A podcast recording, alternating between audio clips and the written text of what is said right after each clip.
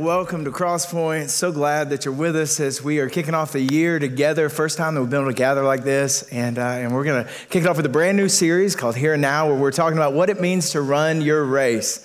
What it means to run your race with presence and with purpose and with focus. And we're going to talk about uh, how to run your race. We're to be looking at Hebrews chapter 12, will be the text we'll be looking at during this during this series. And if you go through the Bible, read through the scriptures, what you'll find is running your race is, is one of the core metaphors for living a life of purpose, for living a life of faith. And I realize that when we start with a series like this and, and with some images of running like that, I realize we all have a different relationship with running.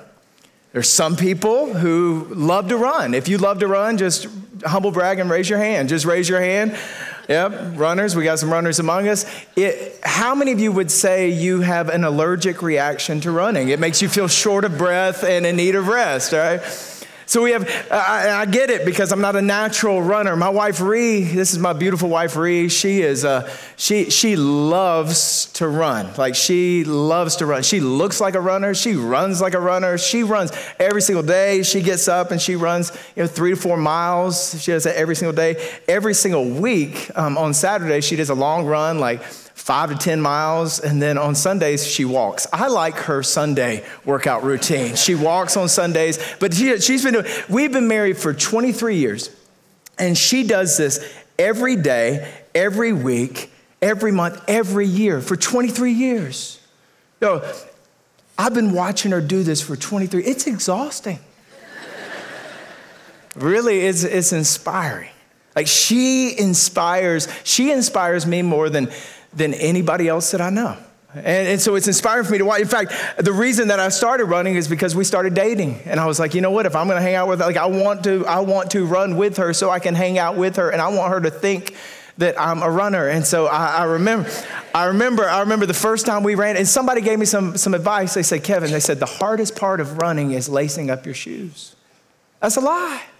The hardest part is running with your girlfriend who runs like a gazelle when you run like a Datsun. Like there's just, and I'm trying to keep up with her and I can't keep up with her. And then I'm humiliated and I'm trying to impress her. And I remember, but since then, since then, I've, I've run, I've run with her occasionally. And I've run some races. I've run, yeah, I've run a one mile race. I've run a 5K, I've run a 10K, I've run a half marathon. I've run, I ran a marathon. In fact, I ran two marathons in one day. My first and my last. I did. It was uh, not doing that again, but like I've, I've run. And, and, and so I'm, when, we, when we're starting this series, we're having a conversation about, about running. We're going to be talking about what it means to run your race. Now, I'm not talking about physically run, although maybe somebody might be inspired to do that. We're talking about running your spiritual race. My, uh, my dad, I was thinking about this. I've never seen my dad run. Never seen my dad run. Uh, when he was 20 years old, he blew out his knee in the, in the Marines, and so he can't run. And I was thinking, I can't wait to heaven to see my dad run. And, but I've never seen him run, but I've seen him run spiritually. I've seen my dad live with purpose and with meaning and chase after what matters most. So I think about what it means to run spiritually. I think about how the Bible talks about this in the Psalms. The psalmist David, he says, I will run the path of your commands, for you have set my heart free. Man, that's what I hope for you this year. Like my prayer over you is that you'd be able to run the race that God has for you and you'd be able to run freely, that you wouldn't be entangled with the things of this world that can tangle us up, but that even today would be the beginning of you running with freedom. Like that, that's just the, the banner over your life. That God has called you to freedom. And there is a race for you to run.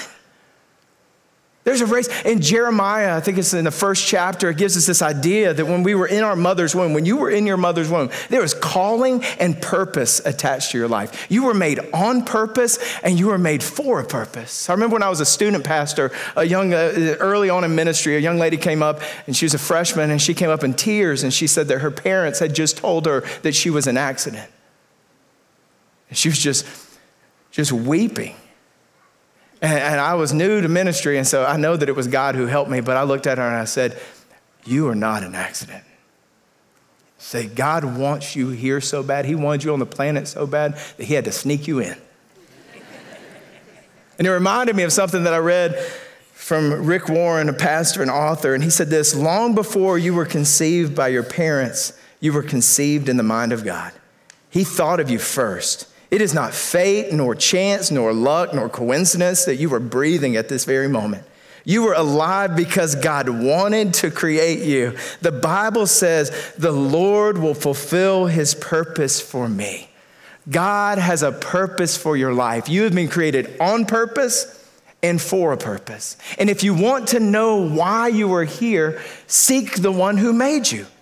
If you want to know your purpose, seek your maker, seek God. He is the one who, who, who made you. And so every race that I've run, a, a few, every race that I've run has had a starting line and it's had a finish line and it's had a course that was marked out. That God has marked out a course for you. And Jesus came to make sure that we knew that you is never too late to get in on your purpose with God. And no matter how far you've gone, nobody is too far gone to get in on God's purpose. It's called the kingdom of God. And the kingdom of God is here. The kingdom of God is now. You can get in on his purpose for your life. Jesus wants you to know that you are loved by God far more than you can imagine. And that there is forgiveness for all of your sin, for all that you've done wrong, for all of your past. And that there is hope and there is strength and there is power for you to run the spiritual race for you to run the race of purpose that God has for you, for you to live in freedom. So, what keeps us from running our race? I think for some people, what keeps them from running their race is trying. Is trying. Let me show you a text. This is, uh, this is in 1 Corinthians chapter 9, verse 24. It says, Do you not know that in a race all the runners run, but only one gets the prize? Run in such a way as to get the prize. Everyone who competes in the games goes into strict training. They do it to get a crown that will not last, but we do it to get a crown that will last forever. What Paul is saying here is saying, when you run a race, you don't just try, you train. Nobody shows up at the Olympics and they're like, man, what do you think about this? I don't know, I'm just gonna give it a try. People who, no athlete would think about just trying. Athletes know if you want to succeed, you have to train. And what you get on the field has everything to do with how you train off the field. And so many of us go through life, and the reason that we're stuck is we're trying in the areas of life that matter most. We just show up and we try. We try in parenting, we try in marriage, and we try in our, in our, in our work and we, we try in our faith. When my prayer is that this would be a year of training, that we would move from just, from just trying to training. I talk to some people and I'm like, How long have you been a Christian? And they say 20 years, which is not true. Because there are some people who say that they've been a Christian 20 years when actually they've been a Christian one year and repeated it 19 times. That's the difference between trying and training. It requires training if you want to grow. It requires training if you want. And what Paul is saying, he's saying, we're running this race, and if we want to win spiritually, if we want to win in this, in this race that God has called us to, we have to move from trying to training. Another thing that holds us back, that can hold us back, and I'll just say that there is a cost to discipleship. There's a cost to discipleship. It'll cost you time, it'll cost you energy, it'll cost you uh, convenience, it'll cost you comfort, but there's a cost to non discipleship too. Cost to non discipleship, it'll cost you abiding peace, it'll cost you enduring joy, it'll cost you deep seated faith, it'll cost you victory over temptation. There's a cost to training, but there's a cost to not training too. Paul says we want to move from trying to training in our spiritual lives. And then if we're running this race, what keeps us from running the race that God has for us? Well, sometimes it's just trying. Sometimes it's our past. Listen what Paul writes. This is a good word. Philippians 3:12 he says, "Not that I've already obtained all this or that I've already arrived at my goal, but I press on to take hold of that for which Christ Jesus took hold of me." Brothers and sisters, I do not consider myself yet to have taken hold of it, but one thing I do, forgetting what is behind and straining toward what is ahead. We, we move in the direction of our focus. We move in the direction of where we're, where we're looking, what we're focused on. And Paul is saying, I can't run the race and look over my shoulder. Scripture says the righteous are as bold as a lion, the wicked flee, although no one's pursuing.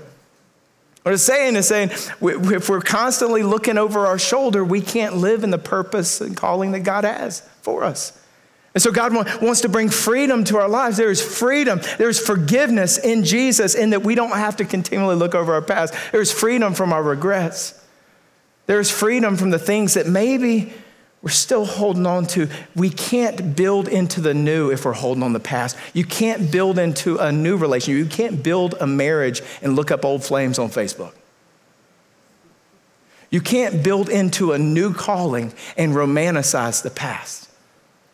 We have to let go of what's behind us to press on toward what's ahead. If we want to run our race, we have to look forward forgetting what's behind and pressing on toward what's ahead. Let me ask you a question. What do you need to leave in 2023? What do you need to let go of and leave in 2023? Maybe it's, maybe it's some resentment, maybe it's some bitterness, maybe it's a fear of what other people think or pleasing other people. What do you need to let go of to run your race?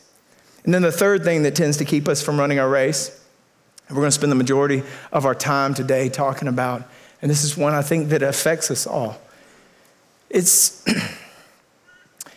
it's distraction. It's distraction because we live in an age of distraction. Hold on, let me check this for a second. We live in an age of distraction constantly distracted. And if we want to run, when I went to the New York, Mar- New York Marathon um, not to run it, just to watch. But I went uh, to see and support a friend, and I didn't see any runners out there with their phones doing like this. Because when you're running, you can't look at your phone. You have to, you have to focus. You have to focus. You have to focus on where you're stepping. You have to focus on your, on your pace. You have to focus on your, on your breathing. You're like, what's that? that sound like a walrus in labor. Oh, that's me breathing, you know? And it's like in that moment, you're focusing on your breathing, you're focusing on your pace, you're, you're focusing on where you're headed. And if you get distracted in a race, it can cost you. I don't know if you remember back in 2017, there was the Venice Marathons, big deal. People train all year to go run that race. People come in from all over the world to, to run that race. And that year in that marathon, the lead pack had separated from everybody else and they were on ahead. And they were following some motorcycles, and one of the motorcycles um, took a wrong turn. So the lead pack follows this motorcycle, takes a wrong turn, and they lost precious time that they couldn't make up. And some, it was the first time that an Italian, um, local Italian actually won the Venice Marathon in a long time, I think in 22 years. Um, but because some people got distracted and took a wrong turn, I started to think about that. Oh man, what came to mind is Galatians chapter 5, verse 7. It says, You were running the race so well. Who has held you back from following the truth? Man, it's so nobody sets out in a race to get distracted and to take a wrong turn. Nobody sets out to get lost in life. Nobody sets out to lose their way. Nobody sets out to waste precious time, but it happens because of who we're listening to. What voices are you listening to? What, what voices are you following? It matters the podcast we listen to, it matters the books that we read, it matters the articles that we take in, it matters the TikToks that we consume. It matters the YouTube videos that we subscribe to. It matters because we're all being shaped by something. We're all being discipled. The question is who is discipling us? Who is leading? Who are the voices of truth that we're running with? Paul says, be careful what we take in because distractions, it can happen subtly, but it will cost us. In Hebrews chapter 2, verse 1, it says, We must pay most careful attention, therefore, to what we have heard so that we do not drift away. You know, the thing about drifting, all you have to do to drift is nothing. Like, all you got to do to drift is nothing. Like, drifting is easy, running the race is hard. And in Hebrews, if you've got a Bible, you can turn with me to Hebrews, Hebrews chapter 12. Hebrews is going to be the book that we're going to be looking at during this series because Hebrews was this book that was written, and it was written to help people to focus, to, to move forward together. This book of Hebrews, we don't know exactly who the author was. It could have been Paul, it could have been Apollos, could have been Barnabas. Um, could have been Luke. We don't know exactly who wrote the book of Hebrews, but we know why the book of Hebrews was written. It was written to Jewish Christians, it was written to, to, to, to the Hebrew people, to Jewish people who had followed Christ. And it was written to them to encourage them, but because of their faith in Jesus, because they were associated with Jesus, there were many of them who were being imprisoned, they were, they were going through suffering and persecution, and they were being tempted to give up on the faith. The enemy was tempting them to give up on the faith. And so the person who's writing this book, they've got this understanding of the Old Testament, and so they're bringing this understanding to light, and they're saying, Jesus is the prize. Don't give up on Jesus. Jesus is better. Jesus is better than anything that you, just there's honor over the story of God and what, how, where God has brought us in this Old Testament, in this Old Covenant, but Jesus is better. He is greater than the angels. He's superior to Moses and the law. He's better than the promised land. He is our promised land. He is the ultimate ultimate high priest. He is our eternal king. He is a perfect sacrifice. Don't give up on Jesus. Keep pursuing Jesus. Keep your eyes on Jesus. Everybody, all eyes on Jesus. Don't give up on your faith. He is the fulfillment of everything that we've longed for. And in the world where we're constantly distracted to go other ways and maybe even tempted to go back, he's saying, keep pressing forward. Pay attention so that you don't drift because Jesus is so much better. And so we're going to be looking at Hebrews chapter 12. Hebrews chapter 11 is great. I mean, it's the, it's, they call it the hall of faith. It's all these heroes of the faith. It tells us that they they show us that, that faith, that faith is, is this, this belief and this understanding and this trusting in God. And they show us that God does not abandon us when we go through suffering, we go through hard times. And then in Hebrews chapter 12, he gives this great word, and we're just going we're to we're to keep this at the center. We're just going to key in on this. We're going to lock in on this over the next four weeks. What a way to start the year says, Therefore, since we are surrounded by such a great cloud of witnesses, let us throw off everything that hinders and the sin that so easily entangles, and let us run with perseverance the race marked out for us, fixing our eyes on Jesus, the pioneer and perfecter of faith. For the joy set before him, he endured the cross, scorning its shame, and sat down at the right hand of the throne of God. Consider him who endured such opposition from sinners, so that you will not grow grow weary and lose heart. Man, what a great few verses. I mean, just find somewhere and get that tattooed. I was sitting, I was sitting with this young guy, high school guy, friend of mine friend of my son's, and I could tell he was kind of struggling and things. So I went to meet with him to encourage him, and I encouraged him with these verses. I read this was back this was back in uh, back in October, November, and I encouraged him with these verses, and he goes, "You mean like this?" Pulls it up, and he's got Hebrews 12 tatted right there. That's when I decided that this was going to be our series. So. And my man, that we would keep this. And, and so you can get a ta- tattoo if you want to, um, but um, unless you're underage, and you need to talk to your parents. But, but um, right here, I thought, you know what, we we are gonna, we're gonna keep the verses in front of us this way. And so the team put together this card that you were handed when you came in at all of our campuses as a way for us to say, right here and right now, I'm going to fix my eyes on Jesus. This scripture, we're going to walk through it. We're going to, I mean, it's a gold mine, and we're going to uh, we're going to look at it together over the next four weeks. But today, I want us to talk about um, distractions. Distractions. He speaks to us, he says, Let us throw off everything that hinders and the sin that so easily entangles. That word hinders means weighs you down. It weighs you down.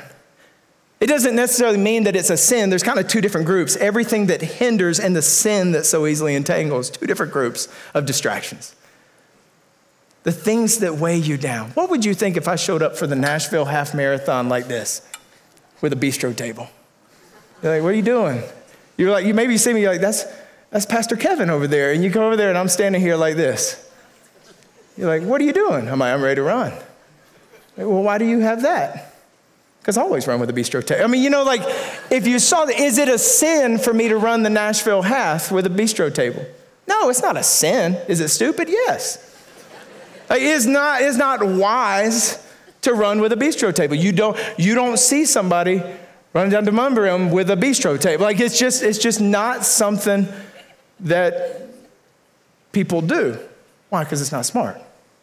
But we do this. Like we do this, we carry stuff all the time. It's just not smart. It's not wise. And I think sometimes we don't even realize what we're carrying. The things that hinder us, the things that weigh us down, like a toxic relationship or cons- some consumer debt that it's time to retire, or addiction to technology, or addiction to entertainment, or addiction to, to video games, or addiction to binge watching shows, or, or a hobby. It's not a sin, but it's just kind of taken over our lives. See, the things that weigh us down don't necessarily have to be a sin. They can be good things that becomes an ultimate thing. And when a good thing becomes an ultimate thing, it becomes a bad thing because it keeps us from the most important things. And so I'm going to set this down because I'm getting a cramp. I wonder what are the things that God would have you set down today? Because it's wearing you out. And you just don't realize it. We don't realize it. And the, the enemy, if he can't get us in, if he can't get us in depravity and sin, and he can't get us in disunity with others, he's fine to settle for us being distracted. Set down the things that, that weigh you down. How much, how much does this thing weigh? I looked it up. Apple will tell us that these things, this, this thing weighs five ounces. But I was thinking about, you know, it weighs a lot more than that. For many of us, have you ever lost one of these? Like it becomes a, a I mean, they have a they have a way for you to go find my phone, which gives you your own personal Amber Alert to help you find. Like when when when you lose, it will shut your life down. I mean, and, and I, I don't know how to function, like many of us, we don't know how to function with that. Like, there's just so much I don't know. If somebody came to me with a gun and said, Tell me your kid's phone numbers, I'm gonna shoot you. I'd be like, Dude, you're gonna have to shoot me, because I got, I got no idea. Like, there, I don't know. There's so, because so much of our lives are on these devices calendar and camera and workouts and work and books and sermons and credit cards and maps and news and weather and email and Slack and, and shopping. I mean, all of this is on this little device, five ounces in my pocket. For many of us, it's the first thing we go to in the morning, and it's the last thing that we go to at night. Was doing some research, and they were saying the average iPhone user spends five hours and 42 minutes a day. If you add that up, that's almost 40 hours a week. That's a full time job that we can spend on these. So, what I want you to do is get out your phone and I want you to show the person next to you your screen time. I'm just kidding. I'm just kidding. I'm not. But what is it about us that in that moment you're like, no, I don't. Why? Because we probably all spend a little more time on the, or a lot more time on these devices than we care to admit. How many of you would say, I might be a little addicted to my phone? Just raise your hand. For those of you that don't have your hand up, denial is the first sign of addiction, right? We all probably struggle with this just a little bit. But what they tell us, neuroscience says, it's not just our phones that we're addicted to, really, what we're addicted to is distraction. Really, what we're addicted to is distraction. And these things, they, distraction is this distraction is anything that diverts our attention from what's most important and most significant. And man, these things distract us from the people that are most important, the relationships that are most important. During the Christmas message, I shared with you that I have had regret over the past 10 years so much of my regret is about how much attention I gave a device and didn't give the people that I love the most. And it's and it's moments that I can't get back. Man, these things are a distraction from what matters most. The beautiful moments that God has given, the glory of creation, the conversations and the relationship, how much are we missing because we're distracted by a device? These things distract us from what's going on around us, but also from what's going on inside of us. Have you ever been having a conversation with somebody and you're talking and maybe it gets a little uncomfortable or maybe you're working through a conflict or maybe and then they just pull out their phone. Like what just happened? Like in that moment like you're like i thought we were having a conversation but got a little uncomfortable and they start if you, if you have teenagers maybe you know what i'm talking about. Like there's or you've been having a conversation with somebody and they just pull out their phone and you're like oh oh that's a distraction. And it's easy to see in other people but it's hard to see within ourselves See, what can happen is we can have feelings that we don't want to deal with, and we choose a distraction. My friend um, Chip Dodd is counselor, therapist, and he wrote a book called Voice of the Heart. And in that book, he says we have eight primary feelings. Let me give them to you. Eight primary feelings that we all carry: hurt, lonely, sad, anger, fear, shame, guilt, and glad. He said these are the we're going to leave them up there on the screen for a little bit. Maybe it might be somebody that you want to um, that you want to write these down. Eight primary feelings. And like there are three primary colors, and all the other colors are a blend and blur of those, or a mix of those colors. Our feelings are a mixture of these things that we all feel, and these feelings have been given to us by God. They are a gift from God to be used to helpful for us to be able to connect with God, connect with ourselves, connect with others. These feelings are a gift from God. And so Chip says this way he says, Feel the feelings, tell yourself the truth, and embrace life on life's terms. Feel the feelings, then tell yourself the truth of God's word, then embrace life on life's terms. But what happens is because many of those feelings can be uncomfortable. You might have noticed that you're like, glad was the only one that looks like, you know, like all the other ones are, are tough. But we live in a tragic world filled with uncertainty. And those feelings make us aware of our need for God, connection to God, and our need for others, connection with others. I was talking with Chip. I was like, man, I feel, I feel anxious. He said, anxiety is not a feeling. He said, anxiety is a cocktail of other feelings. You're not sure what other feelings you have. And I learned that I'm not real good at knowing what feelings I have. I call it anxiety rather than process through. And what happens is I can feel feelings that I don't like, and I can go, nope, and go to my phone rather than deal with those feelings. So, started a practice in my life of when I feel that sense of anxiety, I just begin to process. I pull away and I process with the Lord, Lord, what am I feeling right now? I ask God, I ask my heart, what are you feeling? And it takes some time and it takes some space and it takes no devices to be able to go, man, I've got some loneliness. Because sometimes leadership can be lonely. I've got some, I've got some, um, some fear about the future. I got some sadness about some things that hasn't turned out like I thought it would. And so I take those feelings to God and I talk them out with God. I bring those feelings in a conversation with, with Ree. I bring those feelings in a conversation with a close friend. And those feelings are a tool to help connect with God and connect with others. But you know what's easier than that process? Facebook, Instagram, YouTube, distraction. And I wonder is this thing running our life? Or is it keep us from actually running our race and living our life the way God has created us?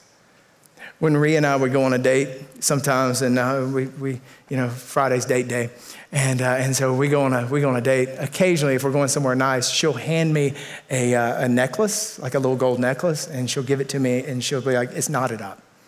And I have one job is to untangle that necklace. And so I'm working, you know, I'm trying to untangle that necklace. And, and, and at some point, I want to give up and can we just get a new necklace? Um, but if I work long enough, eventually I can unknot.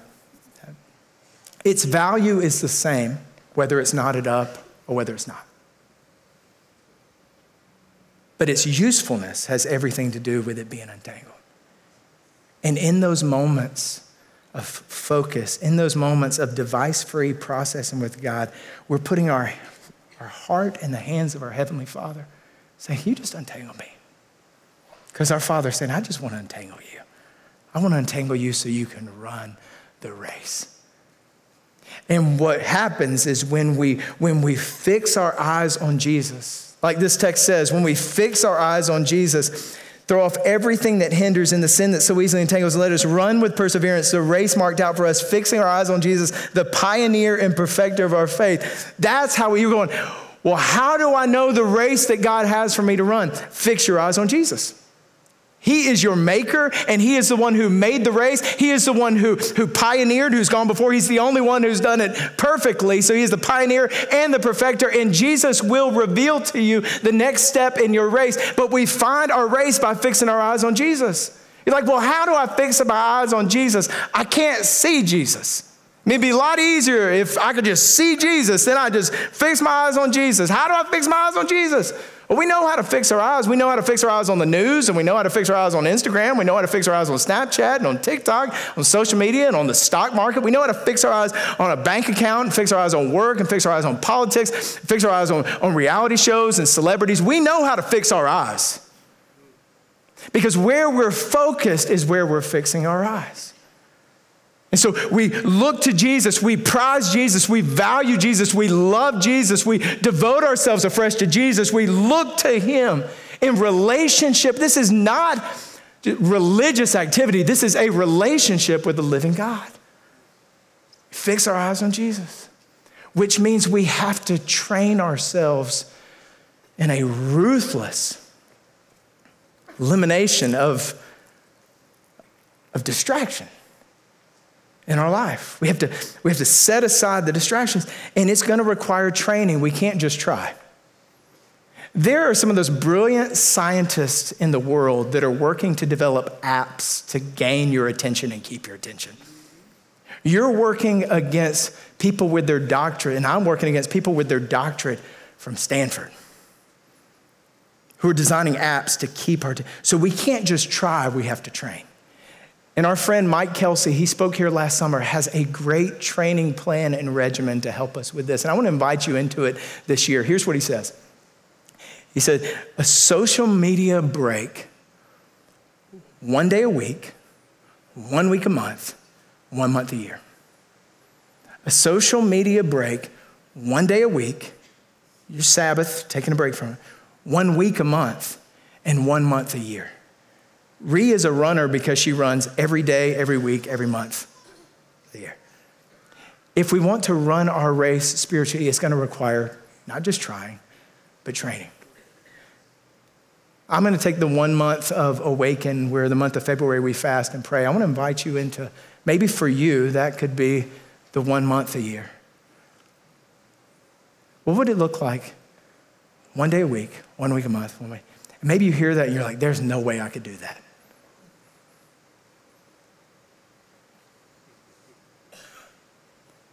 Maybe that's letting us know how much of a grip this has on our life.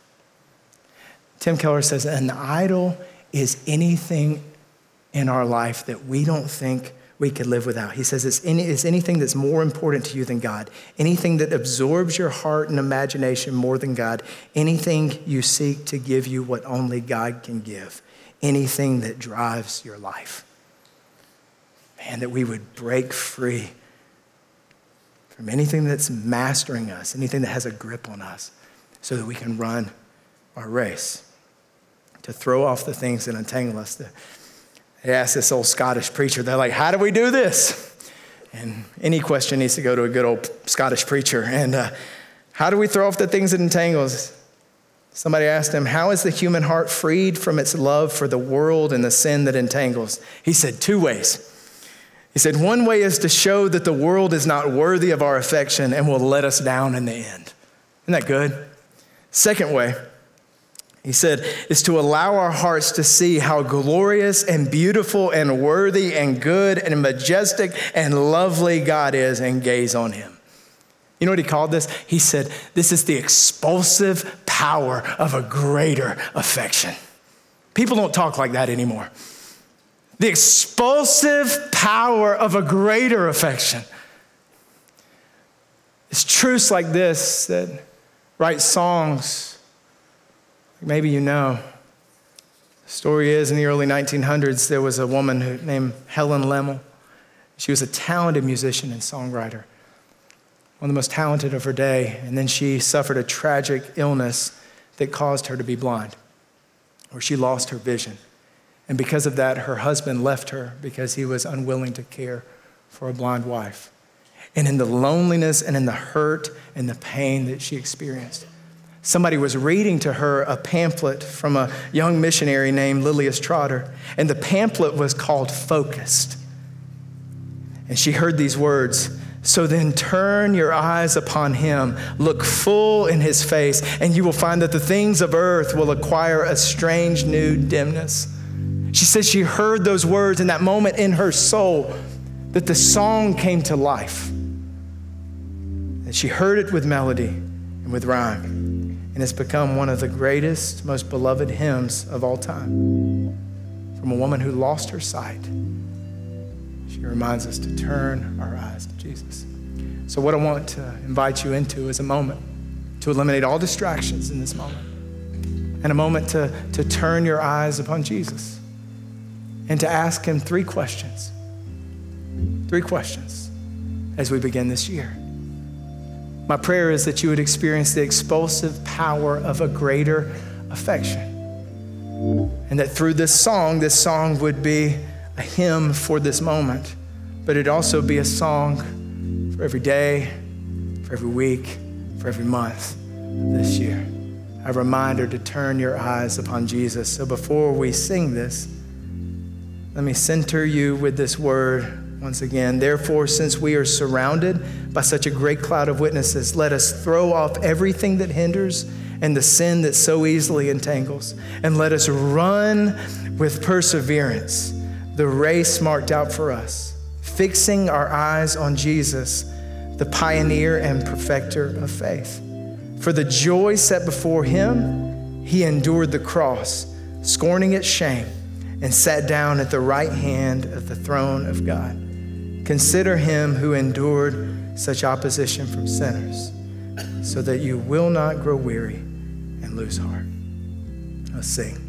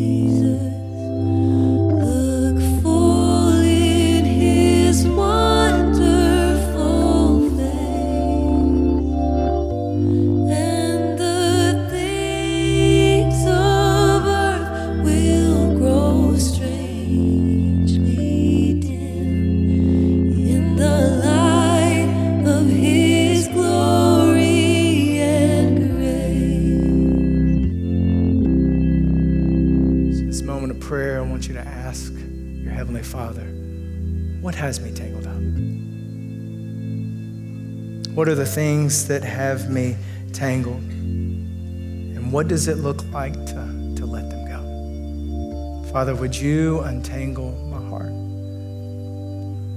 Maybe it's bitterness or resentment, or habits, or addiction, patterns that just aren't serving you well. Just go ahead and whisper a prayer prayer of confession, prayer of repentance, a prayer of returning.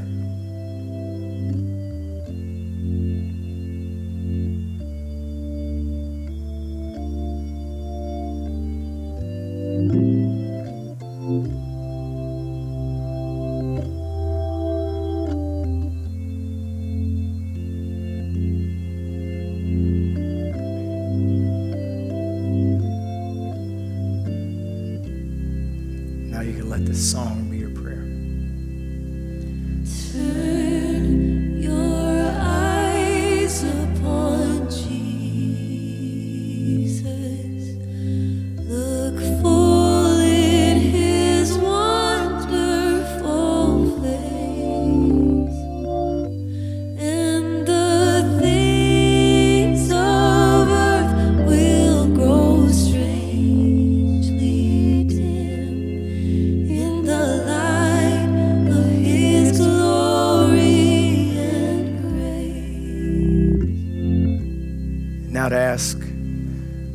ask your Father in heaven, God, what are you calling me to this year? What is the race that you're calling me to run? What's the, what's the next run that you're calling me to? The next steps that you're calling me to take? Maybe it's to work on a relationship, to train when it comes to an area that matters most.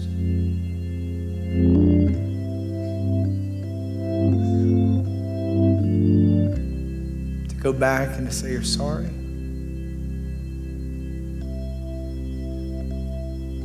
To take a risk and to begin the thing that He's put in your heart to start.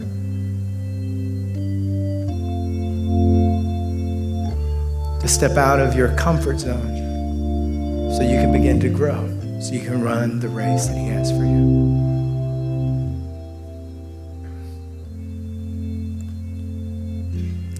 Invite you to stand and we're going to sing this song, this chorus, two more times. And I want us to sing it over our life, over our families, over our church, and over our city.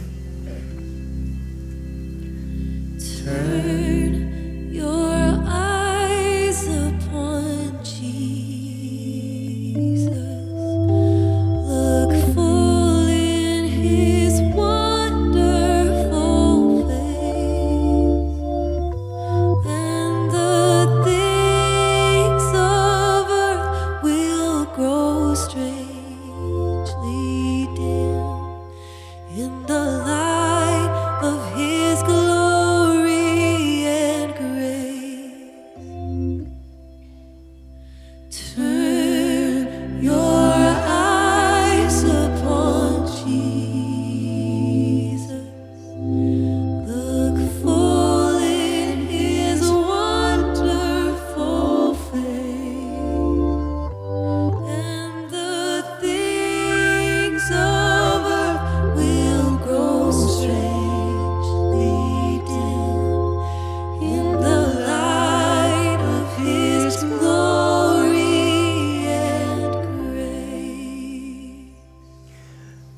prayer is in the morning before you reach for a device that that song be on your heart and your mind. That we would turn our eyes toward Him, that we would eliminate distractions so we can run the race that He has for us. Next week, we'll pick up week two, talk about the things that hinder us, that hold us back. And uh, we're going to talk about comparison and, uh, and how we deal with comparison in our lives so that we can run the race that God has for us. We'll see you back next week. You guys have a great weekend, Lord.